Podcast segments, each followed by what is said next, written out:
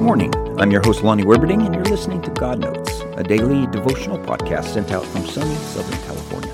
Today is Wednesday, December 13, 2023. Our text today is the eighth commandment of the ten. Again, it is a simple one, but has profound implications for keeping us free from slavery. Exodus 20:15 simply says, "You shall not steal." There is the obvious to this one. Stealing other people's stuff is just not nice, and it breaks down trust. People despise a thief.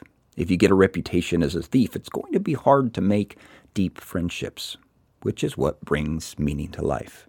But there's something else that happens in the mind of thieves. I've seen it a few times. They begin to be suspicious of everyone else stealing their stuff. There's something in the human mind that happens with the guilt of theft that unsettles the one who steals. God wants us to have freedom, so he says, You shall not steal, to keep us out of this trap. It might seem like a little thing to nab that candy bar or those office supplies from work, but even these little things change us and take away the freedom God wants us to have by obeying his law of love. You shall not steal. It's good advice.